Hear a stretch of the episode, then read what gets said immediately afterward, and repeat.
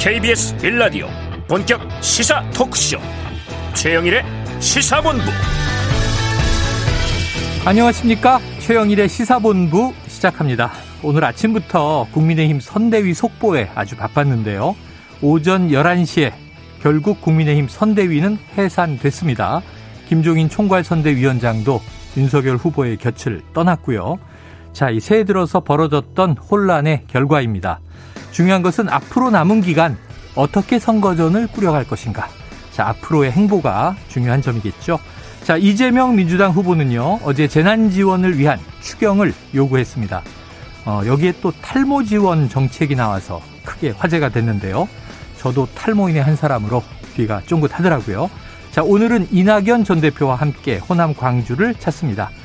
북한이 동해로 이 탄도미사일로 추정되는 발사체를 쐈는데요. 한반도 문제도 들어봐야 할 시점입니다. 청와대에서는 NSC가 열리고 있습니다. 자, 소환인 오늘 새해 닷새째인데요. 일상으로 잘 안착하셨습니까? 일상을 지키는 최영일의 시사본부와 함께 해주십시오. 지금 출발합니다.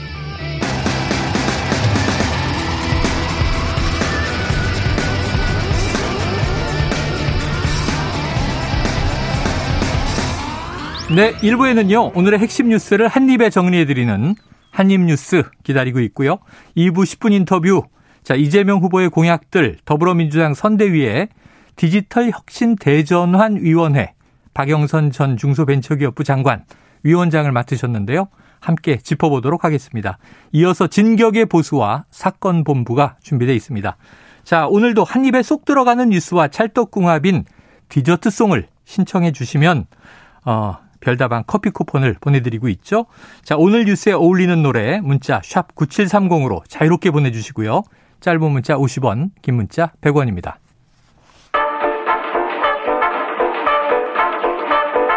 최영일의 시사본부 한입뉴스 네, 박정호 오마이뉴스 기자님, 오창석 시사평론가님, 자, 입을 크게, 아주 크게. 오늘도 핵심 뉴스, 한입 뉴스가 너무 많아요. 자, 조금 전 오전 11시였습니다. 윤석열 후보가 당사에서 직접 기자회견을 했는데요. 결국은 이제 지금까지 어, 흘러온 선대위를 해산한다. 그 여러 가지 내용들 또 이 기자들과 일문일답도 있었는데 박정호 기자님 핵심 내용을 좀 정리해 주신다면요. 네, 뭐 핵심은 선대위 해체하고 선대 본부 중심으로 음. 캠페인을 해 나가겠다 네. 이런 얘기를 했고요. 어, 자신부터 달라지겠다. 어. 아, 그리고 그동안 좀 미흡한 부분에 대해서는 회초리를 맞겠다 이렇게 몸을 숙였습니다. 네.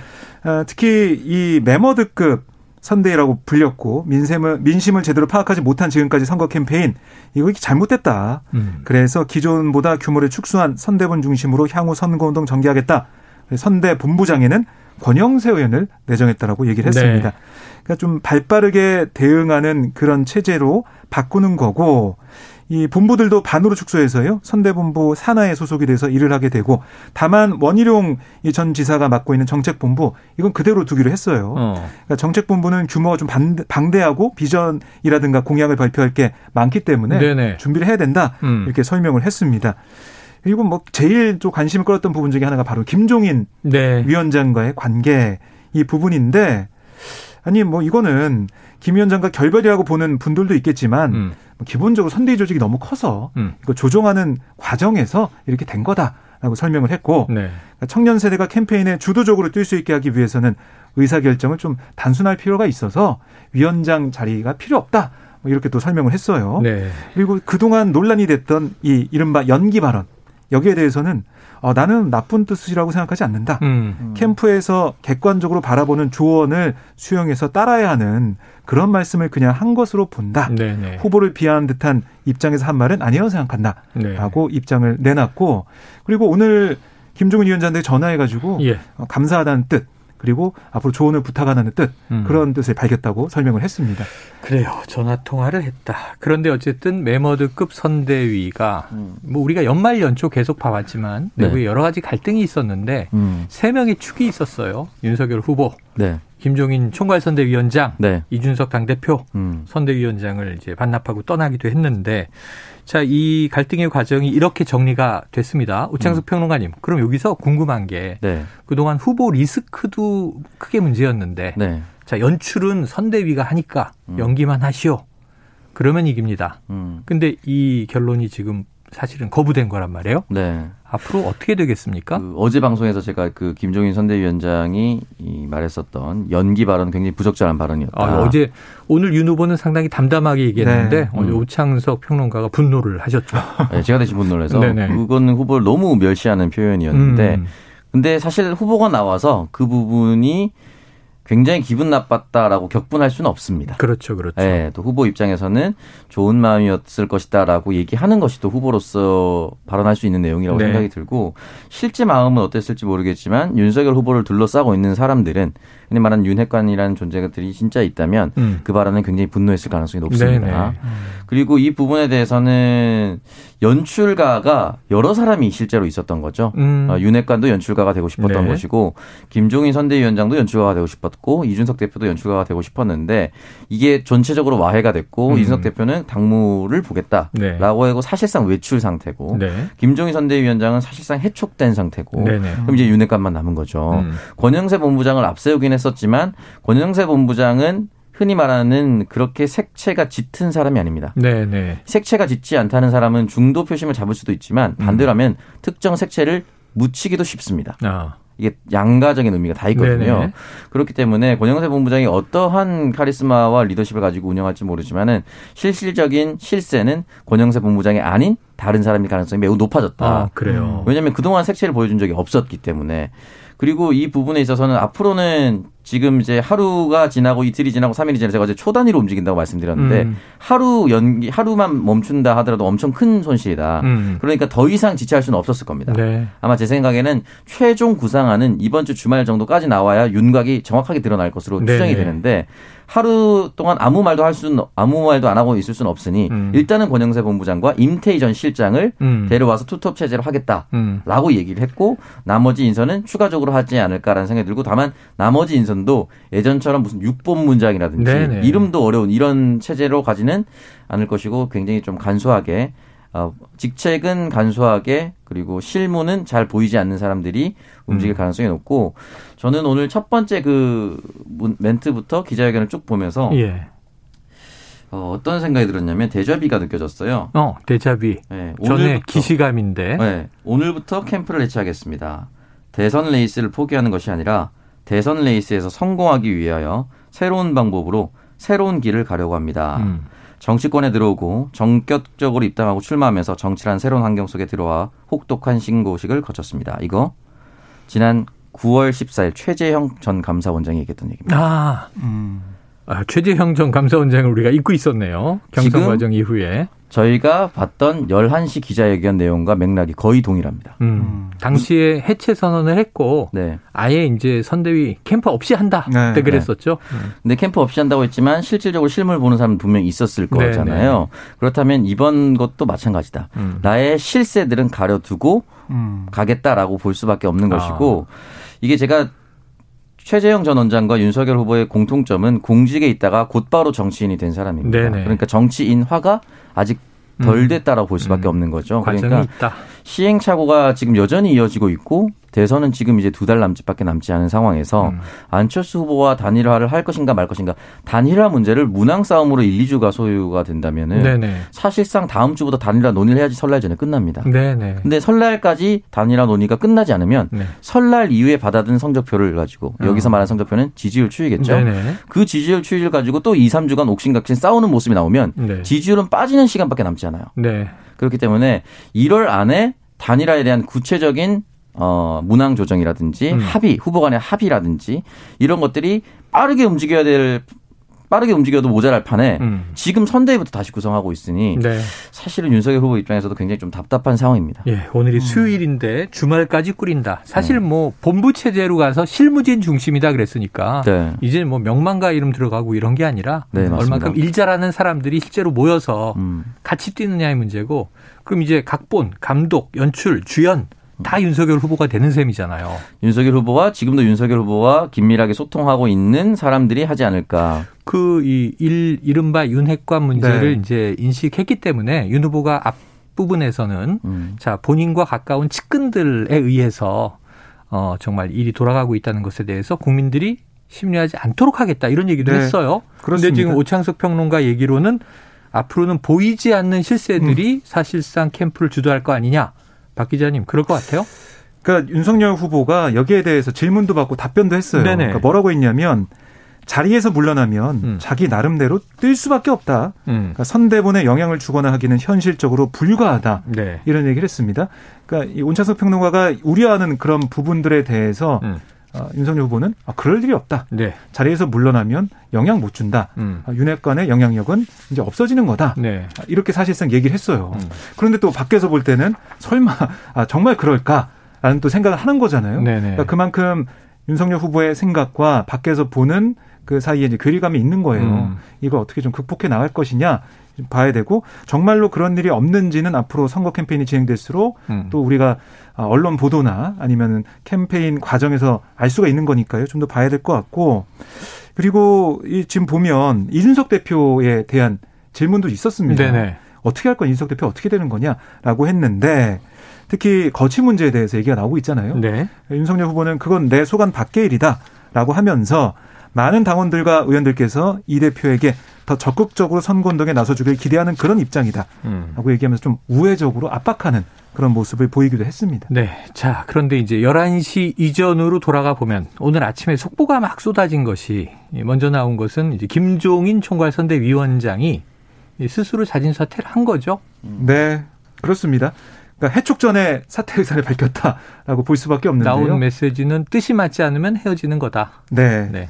그러니까 어떤 뭐 쓴소리를 했냐면 음. 윤 후보 당선을 위해서 선대위 개편을 하자는데 그 뜻을 이해 못하고 주변 사람들이 쏟아내는 말들을 봐라. 어. 뭐 쿠데타니 상황이니 음. 내가 무슨 목적을 위해 쿠데타를 하겠냐. 음. 그 정도의 정치적 판단 능력이면 나하고 뜻을 같이 할 수가 없다. 어. 그러니까 정치적 판단 능력이 좀 뭐 맞지가 않다. 어, 그 어떻게 보면 부족하다. 네. 이렇게 김종인 위원장이 지적을 한 거예요. 그리고 이제 상황 논란과 관련해서도 후보가 자기 명예에 상당히 상처를 당했다 이런 식으로 생각하는 것 같은데 아, 그런 이야기하는 것을 보며 아, 더 이상 내가 이 사람하고 뜻이 맞지 않으니까 같이 일할 수 없다는 판단을 내가 한 거다 네네. 이렇게 설명을 했습니다. 그리고 연기만 하라 이 발언에 대해서도 아니 통상적으로 후보와 선대위가 합치돼 가야 실수가 안 나오니까 그렇게 얘기한 건데 그걸 과도하게 해석한 거다. 내가 후보를 무시했느니 어떠니 소리하는 것 그게 벌써 상식에 어긋나는 소리다 음. 이렇게 설명을 했습니다. 그리고 뭐 이게 어, 오늘 아침일 뿐만이 아니라 더 시계를 거꾸로 돌려서 네. 선대가 구성될 때 상황을 좀 보면 네네. 거기에 대해서도 김 위원장이 뭐라 그랬냐면 내가 처음부터 이런 선대위 구성하면 안 된다고 했다. 음. 그런데 안 가려고 했는데 하도 주변에서 정권 교체 책임을 왜 회피하느냐 해서 12월 3일에 합류했는데 가봤더니 선대위가 제대로 작동을 안 했다. 음. 그래서 일부 수정해 보자고 했는데도 그게 안 돼서 전반적인 개편을 안 하고서는 선거가 불가능해서 전반적 개편을 하자고 한 건데 아, 이렇게 됐다라고 좀 아쉬워했습니다. 네, 근데 결국 선대위는 사라졌고 선거대책 네. 본부 체제가 됐으니까 음. 결론은 김종인 위원장의 제안대로 됐는데 음. 김종인 위원장이 떠나게 됐어요. 저는 이제 이런 발언이 조금 어떨지 모르겠지만 네. 좀 비겁한 발언들입니다. 아, 김종인 위원장의 발언이. 네, 좀 뼈아프게 들리실지 모르겠지만 네. 결국은 정권 교체라는 대의 명분을 따라서 야당의 후보를 저는 지지할 수 있다고 생각합니다. 음. 근데 야당의 후보를 지지할 때 결국은 정권 교체에서 나라를 바로잡겠다는 뜻을 밝힌 거 아니겠습니까? 그렇죠. 그러면 나라를 바꿀 수 있는 후보인지 아닌지를 본인 스스로가 확인을 했어야 됩니다. 애초에 판단을 했어야 그건 이제 안목이라고 하죠. 네. 그 안목이 지금 없었던 겁니다. 아. 근데 선대에 들어가 보니까 일부 수정이 안 돼 있다. 라고 하는 건 변명이에요. 어. 들어가기 전에 어느 정도를 말하고 이대로 해야 된다라고 네 강하게 얘기를 했었어야 되고 네. 사실은 이준석 대표가 뛰쳐나가기 전까지 가만히 있었습니다. 거의 음. 가만히 있었어요. 음. 그 전까지도 충분히 이준석 대표와는 또 다르게 어, 조정을 하자거나 경고 메시지를 강하게 낼 수 있었는데 음. 이준석 대표만큼도 경고 메시지를 못 낸 겁니다. 어떻게 어, 보면은. 네. 그러니까 이 부분에 대해서는 지금 와서 어땠느니 이랬느니 저랬느니 이렇게 얘기하는 건 너무 비겁합니다. 음. 이래서는 윤석열 후보를 돕고자 한 거잖아요. 네. 이런 발언을 아쉽게 남기는 거는 윤석열 후보한테도 도움이 되잖아요. 음. 차라리 물러갈 수 있는 상황이라면 윤석열 후보가 앞으로 재편에서 꼭 정권 교체 이루길 바란다. 모든 걸 위험하고 아. 직까지 내가 봤을 때는 충분히 대통령이 까미 되는 인물이다라고 해야지 네. 본인이 합류한 의지와는 맞잖아요. 네. 근데 지금 떠나면서 사실상 이거는 죄를 뿌린 거예요 어느 정도. 죄를 뿌리고 갔다. 이거는 너무 좀 비겁한 정치판에서 이렇게 오래 있었는데 음. 이런 식의 발언을 남기는 거는 사실은 본인 스스로의 쌓아온 커리어에 음. 흠이 많이 가지 않나라는 생각이 좀 듭니다. 자, 덕담은 없고 비토만 음. 있었다. 그런데 네. 우리 이제 오창석 평론가 얘기를 쭉 듣다 보면 기승전 이준석 대표인데 이준석 대표 입장도 오늘 나온 게 있죠? 네, 오늘 아, 아침 인터뷰가 좀 있었는데요. 네. 그게 들어보면 사실 오늘 아침까지도 이게 해체된다는 거는 다 이제 알려진 사실이었어요. 네네네. 네, 네. 그래서 거기에 대해서 아, 김종인 이 위원장을 배제한 것에 대해 많은 분들이 이 본인이 김종인 위원장을 배제했다고 생각하지만 음. 결과적으로 어, 그분들이 잘 되지 않았던 것 같다. 음. 뭐 이렇게 얘기를 했어요. 네. 그러니까 윤석열 네. 후보를 겨냥한 그런 네. 얘기를 했고요. 음.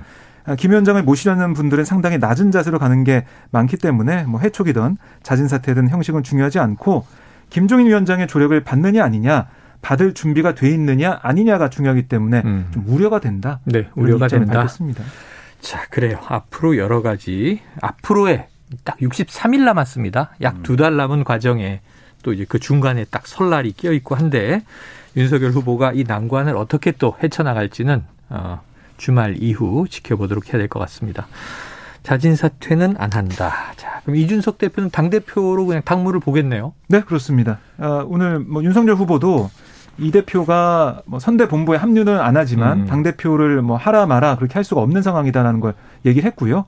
하지만 뭐 선대위가 없더라도 선거운동 좀 도와줬으면 하는 그런 바람은 드러냈습니다. 야, 그런데 내부에서도 뭐 강한 또 이 비판과 대립각이 나오는 게이 네. 지금 김경진 특보 같은 경우에는 방송에서 이준석 대표가 스스로 사퇴하지 않으면 식물당 대표가 될 것이다. 이런 음. 또 무시무시한 어, 저격을 했어요. 음. 자, 그런데 결국은 이 여러 가지 세력 갈등, 세력 네. 충돌의 이면에는 이 단순히 또 대선만이 아니라 음. 그 위에 지방선거 있죠. 음. 재보선도 있죠. 네. 그리고 또 이제 총선도 다가오죠. 네. 그럼 결국은 이 공천에 대한 음. 이권 관계가 음. 얽혀 있는 거 아니냐? 네. 어떻게 보십니까? 실제로 연관될 수밖에 없는 게 음. 2월 15일 대통령 후보 이제 등록 시작하거든요. 네네. 근데 2월 1일부터는 시도지사 지자체 예비 후보 등록이 시작됩니다. 지금 이미 공천위원회가 뭐 만들어져야 한다 이런 얘기도 있어요. 네, 이미 만들어져야 하는 시점은 맞거든요. 음. 근데 이제 대통령 경선이 워낙 크니까. 중요하니까 음. 이걸 다른 걸로 눈을 돌려버리는 순간 각 정당의 후보한테 도움이 되지 않습니다. 아. 그러니까 조용히 물밑 작업에서 움직이고 있는데 음. 그러나 당내에서는 그러니까 2월 1일이니까 지금 이제 한 달도 안 남았어요. 네. 그러니까 각 주자군들은 이미 움직이고 있을 겁니다. 아. 그렇기 때문에 이 부분에 대해서 어떤 사람을 공천할 것인가도 큰 화두다. 그렇죠. 네. 네, 이준석 대표가 처음에 김기현 원내대표가 사퇴한다고 했을 때 음. 모든 사람들이 이준석 대표도 사퇴해야 되는 거 아니냐라고 했을 때 이준석 대표가 첫 마디가 뭐였냐면 사무총장 사퇴 안 했다는 얘기를 했어요. 아, 맞아요. 그렇게 얘기했어요. 왜냐? 사무총장은 당의 모든 재정 관리를 담당하고 있습니다. 음. 이 재정을 어떻게 쓰느냐에 따라서 당의 방향이 또 정해지거든요. 선거의 방향. 공천도 사실상 엄청난 개입이 가능한 겁니다. 네. 개입한다는 것이 아니라 영향력이 그 정도 크다는 것이죠. 근데 결과적으로 권성동 사무총장 사퇴한다고 했지만 지금 물밑에서는 이미 아주 빠르게 움직일 것이고 네. 윤석열 후보를 돕고자 계속 티를 냈던 사람들이 후보 등록을 아주 자연스럽게 할 겁니다. 네. 그때 만약에 이준석 대표의 갈등이 또 표면화된다면 2월에는 정말 돌이킬 수 없는 상황을 갈 수도 있습니다. 네. 자, 김경진 특보의 공세도 말씀드렸지만 오늘도 이준석 대표는 또 이런 얘기를 내놨네요. 이 사퇴하지 않는다는 강경한 입장과 함께 자, 철저하게 경선을 진행하겠다. 네. 공직보다 자격 시험을 이 음. 보겠다고 음. 하고 있는 그런 대표인데 네, 맞습니다. 자신의 사람을 뽑는데 시험 보고 경선한다는 게 말이 되겠느냐 이런 또 반론을 냈네요. 네. 자, 요거는 이제 대선 이후인데 이게 또 치열한 것 같습니다. 자, 여기서 이 점심시간 교통정보, 교통 상황을 좀 알아보고 오늘 이슈들에 대한 분석을 이어가겠습니다. 교통정보센터의 유화영 리포터 나와주세요. 네, 이 시각 교통 정보입니다. 지금 제주도 산지와 북부 지역으로는 대설주의보가 발효 중인데요. 전면 통제됐던 도로는 지금은 정상 소통되고 있지만 계속해서 많은 눈이 내리는 만큼 조심 운전하셔야겠습니다. 고속도로는 정체가 많진 않습니다. 다만 작업 때문에 불편한 곳이 있는데요. 경부고속도로 부산 쪽으로 한남에서 서초까지 정체고요. 이후로는 원활하다가 비룡분기점에서 중학터널까지 공사하면서 정체입니다. 서해안고속도로 서울 방향 팔곡 터널에서 작업하면서 매송 나대목에서 팔곡 분기점까지 정체고 이후로는 금천 부근에서만 밀립니다. 서울 시내에서는 분당 수서로 청담대교 방향 복정에서 탄천 1교까지 밀리는데요. 복정 3차로에서 사고 났습니다. 주의하셔야겠습니다. 올림픽대로 공항 방면 한남대교에서 반포대교 사이 1차로에 고장난 차가 있습니다. 청담대교부터 지체와 정체입니다. KBS 교통정보센터였습니다.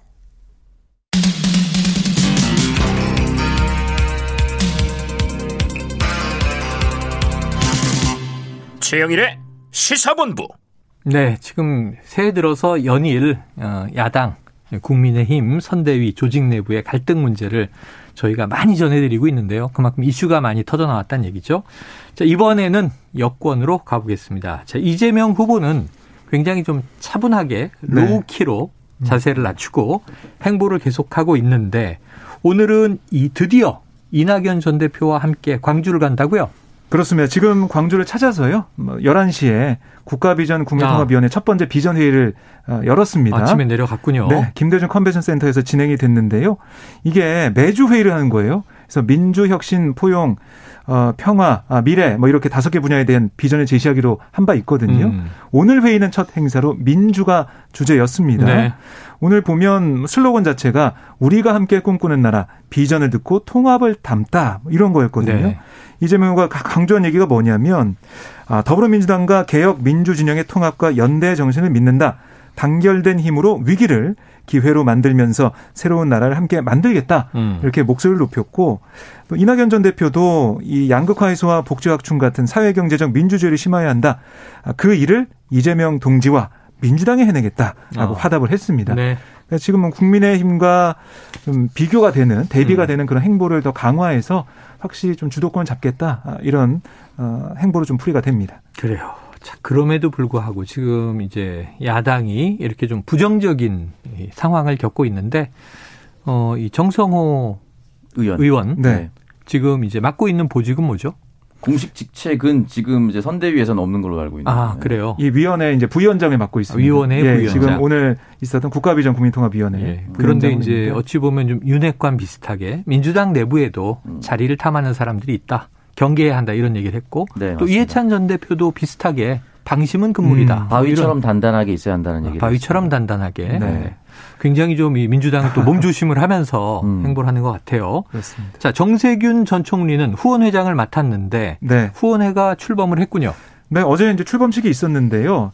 눈에 띄는 게 바로 이 희망의 저금통, 돼지 저금통 아, 이 얘기였습니다. 뭐 2002년 생각나네요. 네, 음. 그 얘기를 꺼낸 거예요. 음. 그러니까 2002년에 있었던 희망 돼지 저금통 이게 기억하시겠지만 그때 어마어마했습니다. 아, 많은 그렇죠. 지지자들이 어, 후원을 하겠다면서 저금통을 가지고 와서 그 쌓아둔 그런 사진, 어, 그런 모습들 눈에 좀 선한데요. 음. 예, 노전 노무현 전 대통령이 이걸 통해서 소액도세 후원을 받으면서 돌풍을 일으켰잖아요. 네. 그걸 다시 한번 좀 보여달라 이런 얘기를 했어요. 음. 그래서 소수 고액 후원자보다는 많은 국민이 적극적으로 참여해서 소액으로 이재명 후보를 대통령 만들기를 지향한다. 이렇게 설명을 했고 네. 그래서 당장 어제부터 2030 후원 캠페인 이걸 시작을 했는데 청년 계층을 겨냥해서 이재명 후보의 정책 가운데 마음에 드는 부분 이걸 꼽아서 2,030원이라는 소액을 후원해 달라. 음. 2030이니까. 아, 2030원. 네. 2030원. 네. 네. 보니까 온라인 커뮤니티 이런 데 보니까 뭐 후원했다라는 인증 댓글 음. 글들이 많이 올라오더라고요. 이게 제2의 희망돼지 저금통이 될 수 있을지 좀 네. 봐야겠습니다. 자, 노사모 열풍이 음. 떠오르는 네. 잘 될까요 캠페인? 글쎄 일단 뭐 지금은 그냥 국민의 힘에 비해서 분위기가 좋은 건 사실이니까요. 네네. 일단은 뭐 지금 네. 내홍만 없는 것도 네. 상대적으로는 낫다 이렇게 네. 볼수 있겠는데. 그리고 후보가 어떤 선거든지 후보와 후원회장은 서로 사원, 상호 보완 작용을 합니다. 예, 그러니까 예. 후보가 가지지 못한 이미지나 음. 후보가 가지지 못한 인맥을 음. 어, 후원회장에게 기대를 하거든요. 네네. 네. 그러니까 아무래도 비호감도와 날카로운 이미지가 이재명 후보에게 있다 보니까 음. 조금 더 온화하고 두루두루 사람 만날 수 있는 정세균 음. 전 의장이 가장 좀 잘 어울리지 않을까라고 생각하는데 지금 시작은 좋다라고 볼 수가 있겠습니다. 네. 자 분위기는 좋다. 앞으로 지켜볼 문제고요. 항상 이 대선 과정에서 보면 국민 후원을 받아서 펀드를 만들잖아요. 네. 그래서 이제 이 지지율과 더불어서 인기도가 얼마나 펀드가 빨리 이제 딱 종료됐느냐. 나중에 또 대선 끝나면 돌려주기도 하고. 음. 자, 그런데 이재명 후보는 엉뚱한 데서 빵 터졌어요. 네. 이게 뭐냐면 어제 탈모 지원 뭐 네. 정책을 냈다. 그래서 이거는 오류입니다. 탈모를 네. 지원하면 큰일 나죠. 아. 예, 탈모 치료를 네. 국가가 지원하겠다. 탈모를 네. 치료하는 걸 지원한다는 거죠. 네. 탈모 지원하면 안 되고요. 네. 자, 탈모약 건강보험 적용 공약을 냈다. 근데 이게 굉장히 네. 이제 인기를 지금 타고 있다. 어떤 어떻게 가고 있어요? 그러니까 이게 사실 지난 2일에 민주당 그 다이너마이트 청년선거대책위원회가 네. 2030 세대로부터 제안을 받아서요 음. 이재명 후보한테 건의한 공약 가운데 2030 공약이네요. 그렇습니다. 네. 그 젊은 층의 음. 공약을 발굴해냈다라고 보시면 되겠는데요. 어.